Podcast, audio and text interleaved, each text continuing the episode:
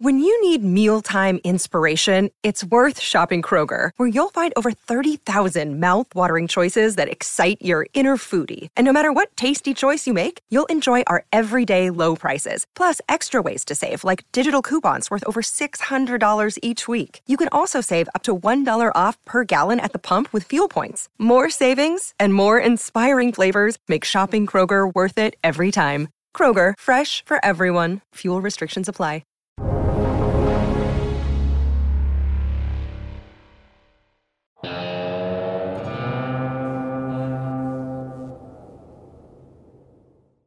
Welcome to the Real Vision Daily Briefing. It's Monday, August 2nd, 2021. I'm Ash Bennington, joined today by Jack Farley and our guest, Darius Dale from 42 Macro.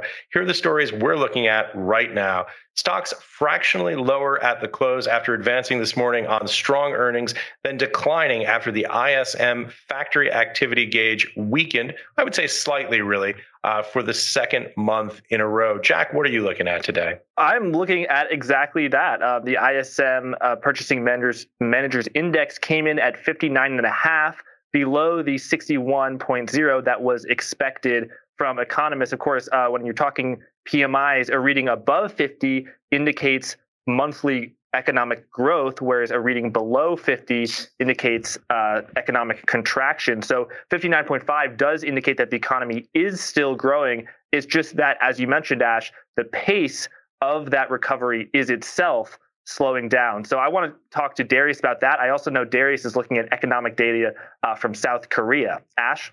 Yeah, so a slight decline on the rate of expansion on ISM second derivative. I'm also looking at the infrastructure bill. Senators are putting the finishing touches on an infrastructure bill in the Senate, heading soon for a vote. How big will it be? Uh, about a billion dollars in the bill in the Senate, 3.5 trillion, excuse me, $1 trillion on the bill in the Senate, and 3.5 trillion uh, in the House. Got a lot to reconcile there. I'm very eager to hear Darius's take on that. Talking of which, Darius Dale, always a pleasure to have you on the yes. Real Vision Daily Briefing. It's great to be back, Ash. Jack, how you guys doing? Doing oh, great. Doing great. Darius, what are you looking at today? What are the things that are popping out to you on your dashboard? Yeah, so I mean, I would say the ISM data was marginally confirming of three things we've been talking about for months at 42 macro. One, growth is going to slow in the back half of the year. Two, inflation is going to slow in the back half of the year. And three, growth and earnings are likely to start to disappoint as we get further into Q3 and into and obviously into Q4. And so, in terms of that, the, the data point that was released this morning, I think it was really kind of one of the first, one of the few shots across the bow we've seen as it relates to slowing economic growth. Most of the shots across the bow we've received in the last few months have been in the direction of accelerating inflation. This is sort of the first in terms of okay, the growth outlook is a lot more complicated than we also we initially assumed as investors and economists. And ultimately, I think the dynamic that's at play here is an economy that is transitioning from past peak, from peak demand in the goods and manufacturing sector. We're rolling past that peak, but we're not actually getting to a strong, solid handoff for services sector consumption. So we're creating a little bit of a soft patch in the economy uh, for investors to risk manage. Yeah, extremely well said, uh, Darius. A relationship status to the economy, it's complicated. Jack, dive in.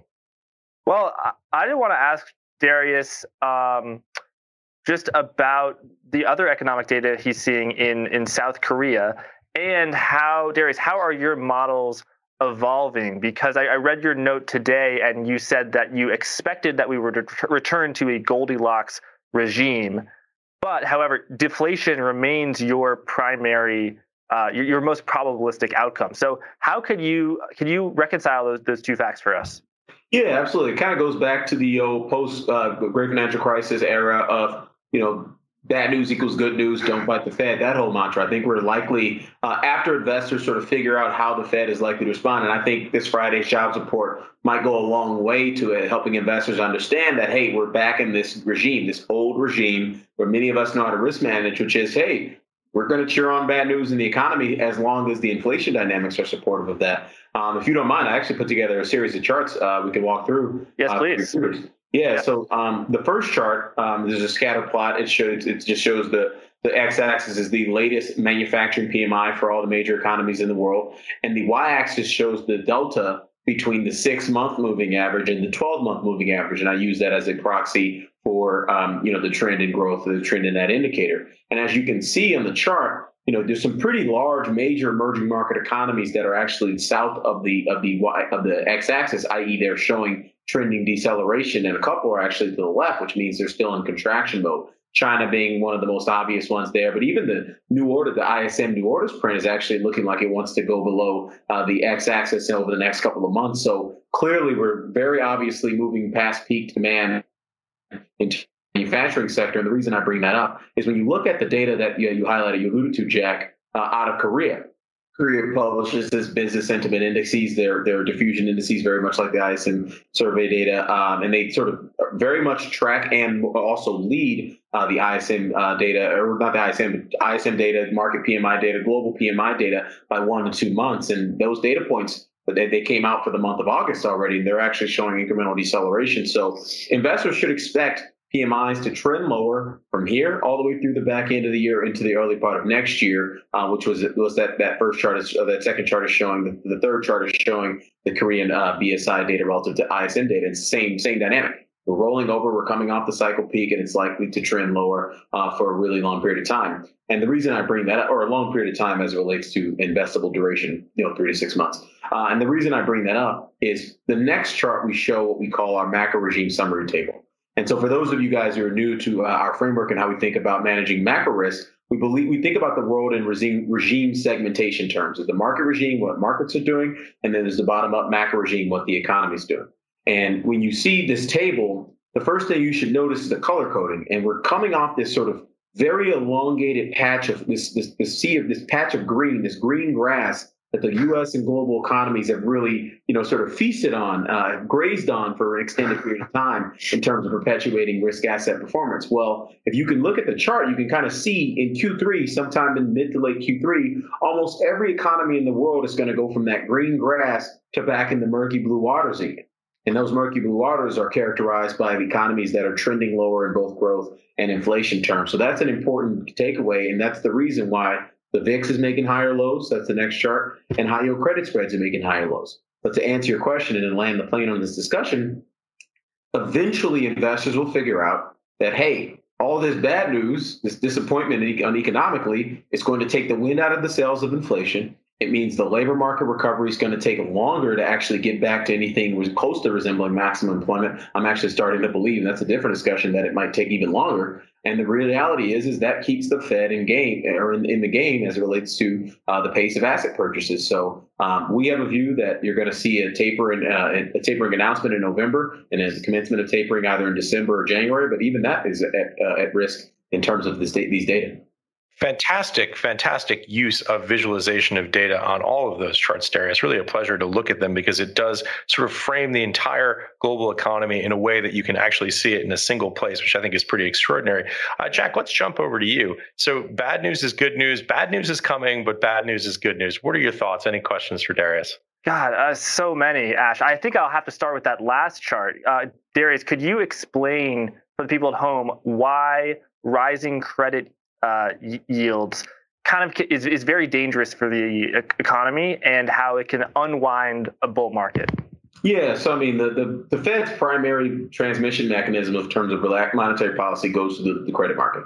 Know, what's the cost of credit? What's the marginal supply of credit? Um, are people demanding credit because the cost of supply are abundant, or cost of loan supply is abundant? You know, so on and so forth. So as you can see from the chart, and both that chart and the VIX chart are basically the same chart. You know, they've been making, you know, because credit is actually a, a, volatility product, to be quite honest. But anyway, those, both of those lines have been making a series of lower highs and lower lows for an extended period of time, in my opinion, as a function of that green grass in the, in the prior table. Well, now that the grass is no longer green and increasingly it's likely to be broadly blue, i.e., trending deceleration in growth and inflation by the you know latter part of Q3 and then obviously throughout Q4, that's the reason the slopes of those lines have inflected. Now, you can make the case as an investor that hey, the slopes of those lines have inflected, and we actually need to go up a lot in the near term, uh, and and obviously price in some some real some real headaches for investors in, in, terms of risk asset performance. I happen to not believe that, even though our model is currently saying that's a, an elevated probability. I happen to believe that the pace of the job market recovery is something that's going to take a little bit longer than investor consensus expects. We've obviously been on this program for over a month now talking about inflation's coming off We got the first real evidence of that today in terms of the prices paid index. And you're going to see more and more evidence of disinflation as we go throughout the later part of the summer and into Q4. Jack, did you want to follow up? Yes, thank you, Ash. So uh, just um, if we put that chart of the high yield back up, uh, the top chart is the option adjusted spread, which is uh, the basis point. So 337, that means it's 3.37 percent of a of a spread above what the treasuries are earning. Yeah. And then the the uh, columns uh, on the below, the little the little chart, is the rate of change uh, for 22 days. So you know, like four and a half trading weeks. And you'll see that from July till now, that has been increasing, meaning, meaning that spread spreads have been widening, which is contrary to the pattern over the past uh, year and a half. My question for you, Darius, is if we were to uh, you know go wind the clock forward two months, what do you think that uh, the, the high yield credit spreads will be? Yeah, I mean, they're, they're likely to be higher than they are currently. I mean, who knows? I mean, I don't want to put out a price target because it, it's coming out of thin air, but I do believe that the trend has inflected in, in yield credit spreads, i.e., the bare minimum, we're likely to be neutral for an extended period of time from the perspective of our volatility adjusted momentum signal. But the reality is, we could easily break to bullish and actually trend higher from here. Um, you know, really, it's not about where the level is or where it's going to be in two months. In my opinion, I think what's more a bigger question for investors to answer is how fast does it move higher? Like if it goes from 337 basis points to 500 basis points over in a matter of you know three or four weeks or four or five weeks, that's a real, real big issue for investors. You're talking about probably a 10 to 12, if not 15 percent decline in the equity market. Now, if it goes to from 337 to 400 over by the end of I don't know, let's end of October, that's a much different environment. It's it's a harder environment to manage risk. It likely means the dispersion regime that we've seen in terms of investors favoring defensive sectors and style factors. Style factors are the types of characteristics that stocks might have that are irrespective of how the business makes money. And it may, and it continue to favor uh, that defensive posturing, which is something we would argue uh, is fundamentally sound as it relates to those those bottom up macro regime outlooks. You're a podcast listener, and this is a podcast ad. Reach great listeners like yourself with podcast advertising from Libsyn Ads. Choose from hundreds of top podcasts offering host endorsements, or run a reproduced ad like this one across thousands of shows to reach your target audience with Libsyn Ads. Go to libsynads.com now. That's L I B S Y N ads.com. Yeah, and just to zoom the camera out a little bit to folks who are not as familiar with the fixed income markets, what we're talking about here on this option adjusted spread is the rate above U.S. Treasuries that investors are demanding uh, to accept high yield debt. In other words, how much more do you have to be paid? Uh, how much more do you have to be compensated to hold high yield debt? Right now, 337, that's 337 basis points, 3.37% above Treasuries of similar duration.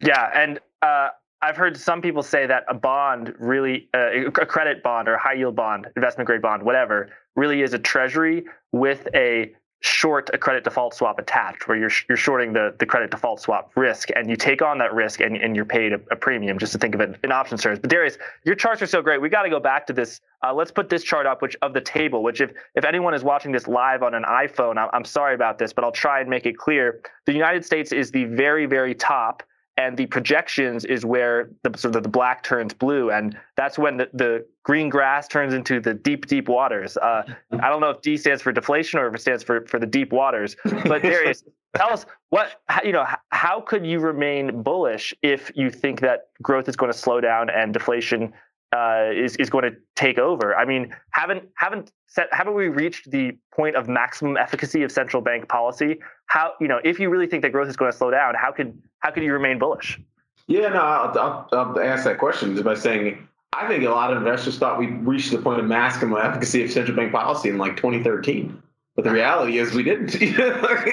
there's always more. There's always more that's the one thing I think we've all learned, or at least people my age in this in this business have learned. Yeah. Stuff, man, there's always more. Don't you don't fight these guys. Yeah. So keep, no, I was going to say we keep hearing from the the skeptics that they that they're about to run out of bullets for the gun, uh, and yet there are always more shots to fire. The gun always gets bigger, the bullets get shinier. The, that's the name of this game, and that's unfortunately this is how the economy is wired to work, right?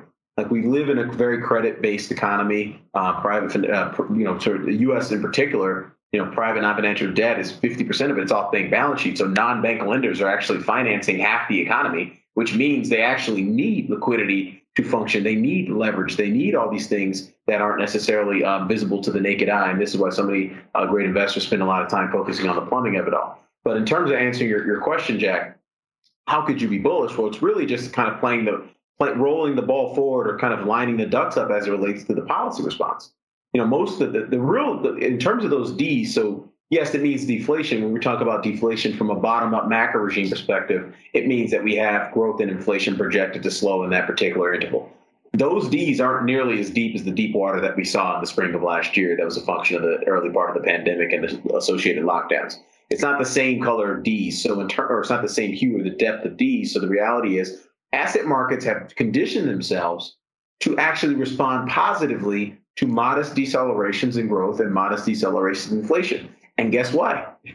it's because it means you keep the Fed in, involved in the, in, the, in, the, in the game as it relates to the pace and the size of their asset purchases. So to me, the number one bearish catalyst investors had to risk manage this in 2021 was the timing and, and pace of the Fed taper.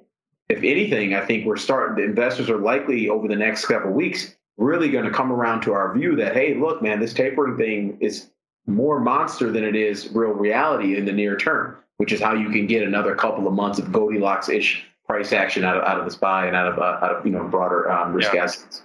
Let me just jump in to again, once again, zoom the camera up, explain this uh, hydrographic map as we map the deep blue sea here. What we're really talking about here uh, is seeing these uh, this reflation and Goldilocks scenario turn a bit uh, a bit darker, a bit uh, a bit more um, deflationary. What are some of the gauges you're looking at, and how would you explain this, Darius, at the 50,000 foot level to people who are not yet uh, as familiar with thinking about markets in a macro framework? Just give us a sense of how you explain that reflation and Goldilocks, and then what it means for us to go into a deflationary scenario.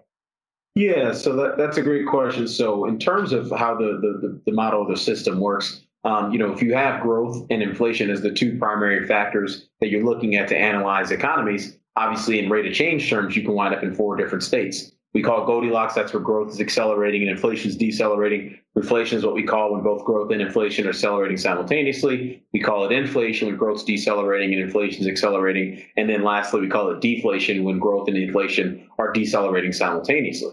And so, in terms of the reaction function for asset markets, when you go from a reflation to a deflation, the number one thing that investors should do is go from being short duration to being long duration. That's a trade we put on oh, nearly three months ago to the day, um, going back to early May, and, and that's a view because hey, we have this view that give us give us an example of that. Trade. I'm sorry, Darius. Give us an example of that trade for people who may not be familiar with the duration terminology.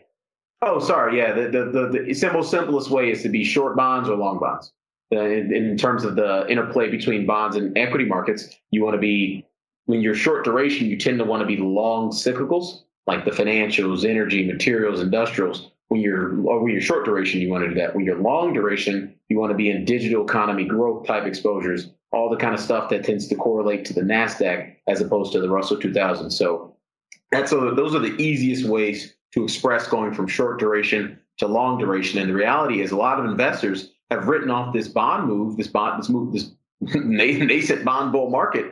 And they, basically said, hey, no, it's all technicals, it's this, it's that. And no one is talking about, hey, we're heading into the most obvious deceleration in growth and inflation that I've seen in my career. And so the reality is, is I think investors have written that off and saying, oh, it's obvious, we don't have to worry about it. But the reality is that's not how markets work. Markets function on the rate of change of growth and inflation and the reaction function to monetary and fiscal policy therein. We should say you're on the same page with Raoul uh, on this, who also sees this uh, double dip coming and then more stimulus coming out of the Fed and fiscally. And finally, the other point that you just made, which I think sums up all the points that we talked about earlier, uh, was the rate of change. One of the things that you watch to see when there's a regime shift is how quickly these indicators are moving in the opposite direction. Go ahead, Jack. Dump, jump in. Yeah, uh, Darius, I want to give credit to you. I think you were very early on the being bullish on bonds when 30 year yields, 10 year yields reached their low point, a lot of people, including myself, were convinced by the very high inflation prints. And even though I still maintain that that is the logical case to be bearish on bonds, clearly the price action has, has spoken differently. I want to ask you, is that still your view? Because I saw um, someone say on Twitter today that people who are, you know, pounding the table, being bullish on bonds, is are kind of signaling the t- the uh, um, the bottom in yields in the same way that people who were, you know, cheering uh, the uh, being bearish on bonds. We're signaling the top in yields. And I also, you tweeted something very uh, shortly before we went on the air. You said, in the meantime, um, bonds uh, by the ETFs TLT and EDV uh, are, are overbought here for those of you who prefer a more active risk management approach. So, are you still constructive on that long uh, part of the yield curve? Yeah, I mean, look, the, the reality is the asset allocation won't change as long as we still have those bottom up cyclical dynamics really impacting markets and more importantly, sending signals to both the investors and the Fed. In the short term, however, obviously with yields at 117, that bonds are overbought. I mean, not obviously, but in terms of our probable range model, yes, they are overbought. So if you you might want to lighten up on some of that duration risk that you're taking, i.e., in long bonds and long sort of Nasdaq thing type exposures. But the reality is, I don't see a scenario absent a real material surprise to the upside with respect to our inflation projections that could really get the asset markets off this train because it's it's almost self-perpetuating. The yields go lower, growth expectations come down, investors and businesses pull back on their capex plans and their hiring plans, and it starts to become self-fulfilling. Now, again, we're not. I'm, not necessarily in, in Raoul's camp by saying we're actually going to have a real negative double dip. I don't necessarily see Delta as the as the driving catalyst for that because I don't think the political will is there to have an overreaction to, to, to Delta and the proliferation therein. I do, however, believe that the asset asset markets and investors are really coming around to the view that we've had for a little bit now that the pandemic is an endemic. Like it's, it's, if it's not Delta, it's going to be something else. I mean, pick your you know your Greek letter. Like this is a, now an endemic, and the reality is our expectations of okay, you know, at the beginning of the year, right? I was on I was on Real Vision with uh, with, with with Ed Harrison, who's saying, hey, look, we're going to have a lot of positive momentum in the first, you know, channeled into the first half of the year. Once you get into the back half of the year, I think it's going to set up for a lot of disappointment because the reality is we're not going back to what we saw in 2019. It's just, we're just not doing that, and so it's going to the labor market's going to take longer to recover, and asset markets have to understand that reaction function out of the Fed in terms of you know the timing of tapering, the pace of tapering, and ultimately how buying 120 billion dollars of bonds a month in perpetuity might actually have a positive impact on asset markets. So, what's the call that you have in terms of the short, intermediate, and longer term for the price of bonds, and what yields are you watching? Uh, what durations are you watching most closely on the yield basis? Yeah, well, I think the most, the number one thing that's really kind of smacked me across the face in the last couple of weeks is the TIPS market. And now, granted, I get a lot of pushback when I talk about the TIPS market because the Fed owns, I want to say, a quarter or a third of the, the, the TIPS market. But the reality is, for the 75% of us, or the 66.7% of us that are still actually transacting in that market, we're seeing all time lows in 10 year TIPS yields.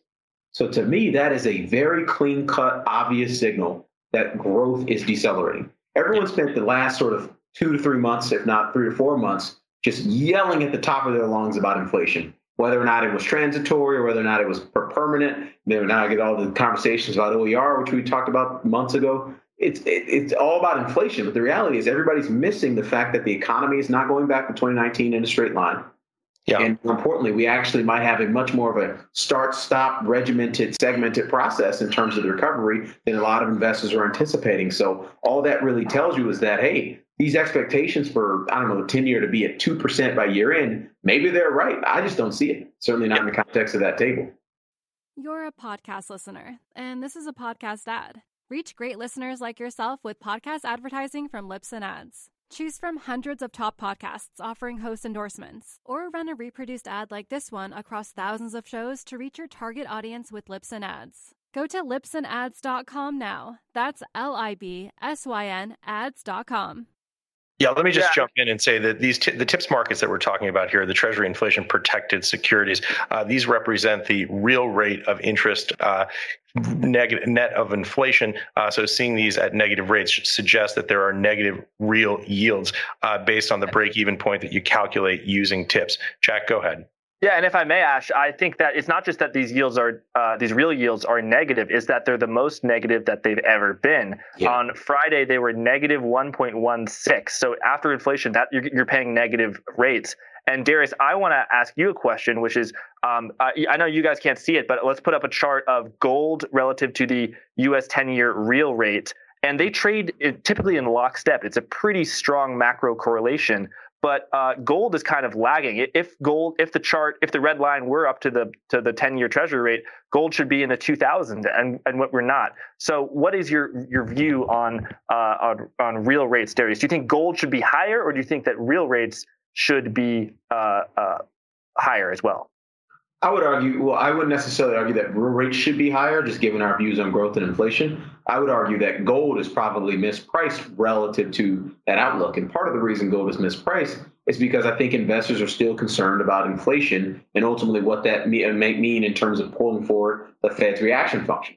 We saw what happened when the Fed did what it did in June um, in terms of the dollar and gold and the dollar and a lot of commodities. And so I think investors in the you know in the, in the bullion market are probably you know apprehensive about putting on maximum exposure there in the context of what is a very clear and obvious signal to be you know overweight that particular asset. So uh, I would argue gold needs to be higher, but you know again it's it's you know it's neither here nor there. We're not valuation based investors. The market is priced where the market is priced, and ultimately the thing that changes the market price is not valuation it's the rate of change of growth, it's the rate of change of inflation, and it's how monetary and fiscal policymakers react to those two things. Talking of policymakers uh, and legislators, I wanted to jump in and close the loop with one thing that we mentioned in the opening stories, uh, which is the infrastructure bill coming out of the Senate. $1 trillion there, $3.5 trillion coming out of the House. What are your thoughts on how those get reconciled and what the overall state of play is with regard to that stimulus package? Forgive me for laughing because we, we talk about trillions of dollars now like they're just nothing. I mean, we went from like, oh man, shock and awe, TARP is six hundred billion dollars, and now it's like, I don't know, three and a half trillion. Why not? You know, two and a half trillion. Oh yeah, get another trillion.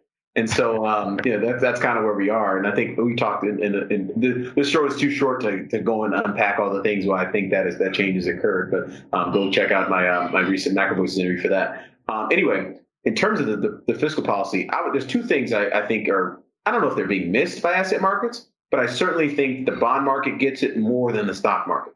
And the reason I say that is that, okay, look, even if we get every number that's hit the tape in the last few weeks, 550 billion in terms of hard infrastructure, 3.5 trillion in terms of the budget and all the soft infrastructure and stuff like that.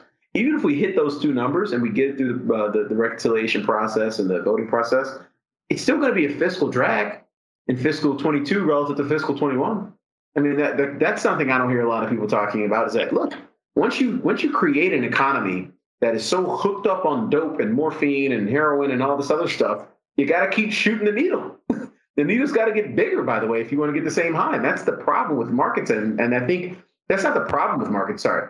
That is the opportunity that investors who saw the deceleration in the back half of the year into next year saw back in the early part of this year and said, hey, duration is mispriced because even if we get those numbers, we're still going to have a fiscal drag. And oh, by the way, if the pandemic turns into an endemic, we're certainly not going to hit the growth expectations for 2021 or 2022.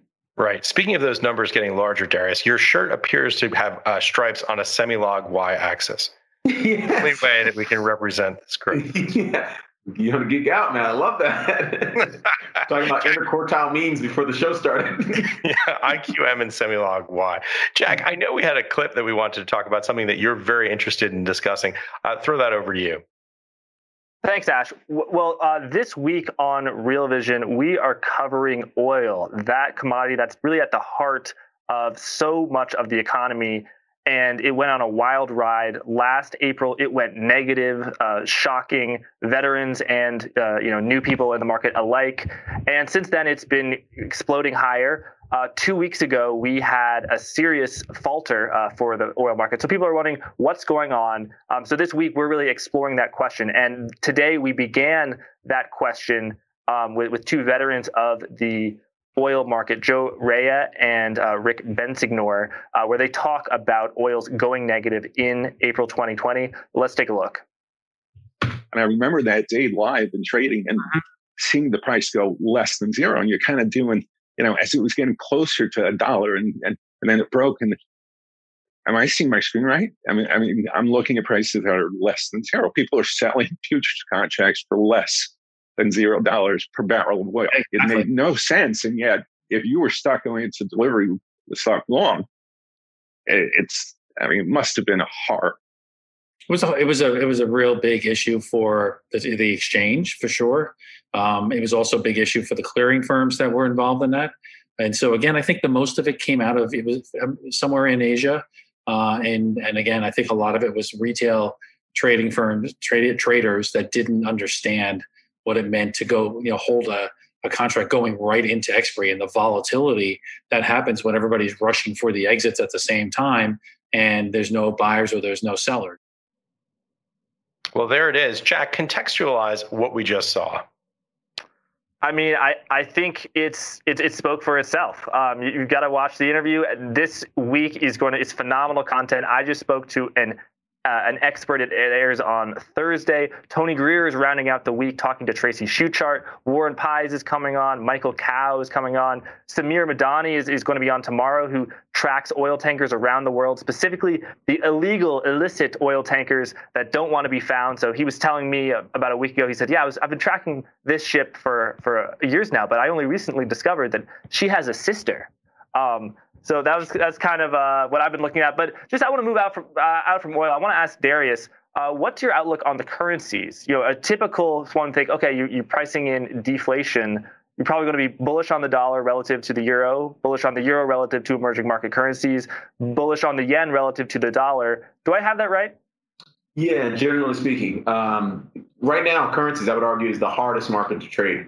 Um, you got a lot of neutral VAMs, neutral volatility adjusted momentum signals in the context of our global macro risk matrix out there. So it's you're not getting a lot of directional impulse from either volatility or price changes in, in the currency market. So generally, we're long the dollar. We've been long the dollar for a few months now. Um, and part of it is, look, we have this, you know, disinflationary growth slowing view, and that's historically been positive for the dollar. But ultimately, I think the one thing that's happened in the last week or so that really challenges that legacy positioning is the fact that you've had European inflation really accelerate materially in July. Our models have that peaking in September. Um, and then you have the European economy is actually outperforming the U.S. economy. Now, part of it is okay. We didn't have this sort of Europe didn't have the sugar rush that the U.S. did in, in, in late part of Q1 and early Q2, and then obviously Europe had more complications with COVID um, in the spring than we did. So they're kind of they have this impulse that we don't necessarily have, or more importantly, that we burned off earlier in the year. So you know that really put a bid on the euro on Thursday and Friday, and, and we're sort of seeing that unwind today. But I think currencies are going to be they're going to be tough. They're going to chop you up because you're not going to get a real meaningful policy shift out of the Fed, out of the ECB, out of the BOJ or the BOE anytime soon. Yeah. Darius, as always, when you've been on the show, the time has just blown by. We are literally over. It's 4:31 right now. But I wanted to ask you one question from one of our viewers before we called it a day here. Uh, this one comes to us from one of our regular viewers, Prius Omega, and I think it's just a great question. Prius wants to know: Do you guys think that TINA is still in full effect? That is, there is no alternative. And he asks, where to park money other than U.S. indices, referring to U.S. equity indices. What are your thoughts, Darius, on TINA? Yeah, no, I mean, look, I, I, I never, I really don't agree with that. I, I, think you, there's a, there's a place in the world for balanced, thoughtful portfolio construction. I do believe you can have TINA elements in your portfolio, and we certainly do have plenty of those in terms of our exposure to, you know, to, to defensive sectors and style factors and growth, growth oriented sectors and style factors. The one thing I will say about TINA, and this is, this will get a lot of people looking, looking funny when I say this out loud. Bonds have outperformed stocks since May. Since the beginning of May, bonds have outperformed stocks. The Nasdaq, the S and P, all this stuff. People get beat by the TLT. So this is something I think investors have need, one need to look at the data and, and, actually recognize and internalize what I just said, and more importantly, start to look around and say, hey, does this mean if I, I need to be max defensive? Does this mean I need to be hybrid defensive relative to Tina, or does this mean I need to be something else altogether? Because everything Darius just said is going to be proven wrong by pending inflation data and that'll pull forward the Fed tightening. I think the last thing I just said is a low probability event. I think the middle thing I said in terms of hybrid Goldilocks deflation is, is probably the best, best place to be. But ultimately, in terms of you know the real risk investors, you know, kind of being waken up and surprised by these growth dynamics, the fact that hey, this could actually happen sooner than we all expect it to in terms of risk assets really repricing the growth trajectory. Again, I don't think it's going to be an expedient repricing of the growth trajectory, but if it is, we obviously have a plan in place to deal with that. Yeah, and we should say that uh, TLT, of course, is the iShares 20 year plus Treasury bond ETF. Uh, if you look at the performance on that over the last six months, it's been smoking hot. Jack, final thoughts. Well, I'd say if you if you're worried about valuation, you want to get into TLT. Just divide one uh, divide one by the the yield of TLT, and you'll get a pretty expensive valuation that doesn't grow. Uh, I want to say August is a uh, you know typically a slow month or a bad month, I should say, for U.S. equities. The S&P 500 has returned negative 0.4 percent over the past 30 years. So I want to ask you, Ash, and you, Darius, do you guys want the over or the under on negative 0.4 for August? Uh, you go. I'll I'll take the over, and the reason I'll take the over is that you you know everything we just talked about that's negative, I think is is largely priced into equity markets, and the reason I say that is twofold. The sectors and style factors that are leading the market higher and have been for the past seven weeks are have an incredible amount of implied vol premium attached to them. I don't want to unpack that because I know we got to go on time, but that basically means investors in the options market have really bet against those things going up. And so ultimately, if those things don't go down, that options premium gets burned off and dealers have to cover their hedges and buy back those those shares. Second thing, we've been in this historic dispersion regime. Right? Because we've never seen this kind of we have we have previously, but rarely do we ever see this kind of dispersion. And so it it either likely it augurs that we're either going to see a real big crackdown in asset markets, you know, in terms of the stuff that's been leading the defensive growth sectors and style factors, really kind of catching down to the cyclical sectors and style factors, or what I think is more likely to happen, again, narrowly more likely to happen because we have to have views, narrowly more likely to happen is that the investors go from, you know, we were using the cyclical impulse in the economy to be bullish. Let's just go back to being bullish the way we all know how, which is Jay Powell's our best friend. Yeah as always, Jack, I'm aggressively neutral. I don't have really strong feelings about this, but I will say, uh, all right, I'll take the under. Yeah. If forced to if forced to pick, I would I would take the over as well uh, for a simpler set of reasons, but related to what Darius said. I think bad news is good news, but I don't have strong feelings about it. Got it. I guess I'll take the under. I'm not. I'm, I'll take it. Well, we just all taken the over because we've run five minutes long today with this terrific conversation. Too much to say, too little time. Jack, thanks for joining us. Darius, always a pleasure to have you on the daily briefing as a guest. Thank you, guys. Thanks so much, Darius. Thanks, Darius, and thanks, Jack. Thanks for watching, everybody.